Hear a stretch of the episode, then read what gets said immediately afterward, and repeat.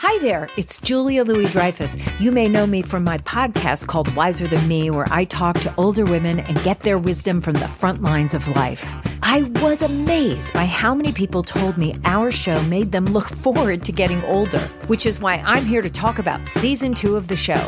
Sally Field, Billie Jean King, Beverly Johnson, Ina Garten, Bonnie Raitt, just to name a few. All hail old women. Wiser Than Me season two is out now from Lemonada Media.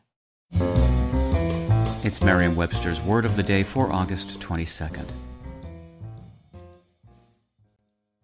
Today's word is chivy, spelled C H I V Y.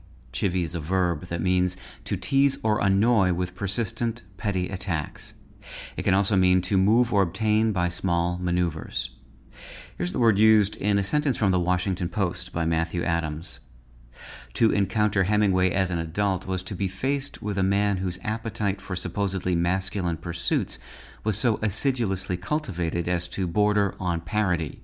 He would routinely chivy his friends into the ring in order to engage in tests of strength. The word chivy, which is also sometimes spelled with two V's, C H I V V Y, became established in our language in the 19th century and at first meant to harass or chase. Early usage examples are of people chivying a chicken around to catch it, and of a person chivying around food that is frying.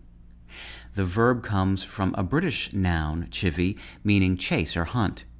That chivy is believed to be derived from Chevy Chase, a term for chase or confusion that is taken from the name of a ballad describing the 1388 Battle of Otterburn between the Scottish and English. A chase in this context is an unenclosed tract of land that is used as a game preserve.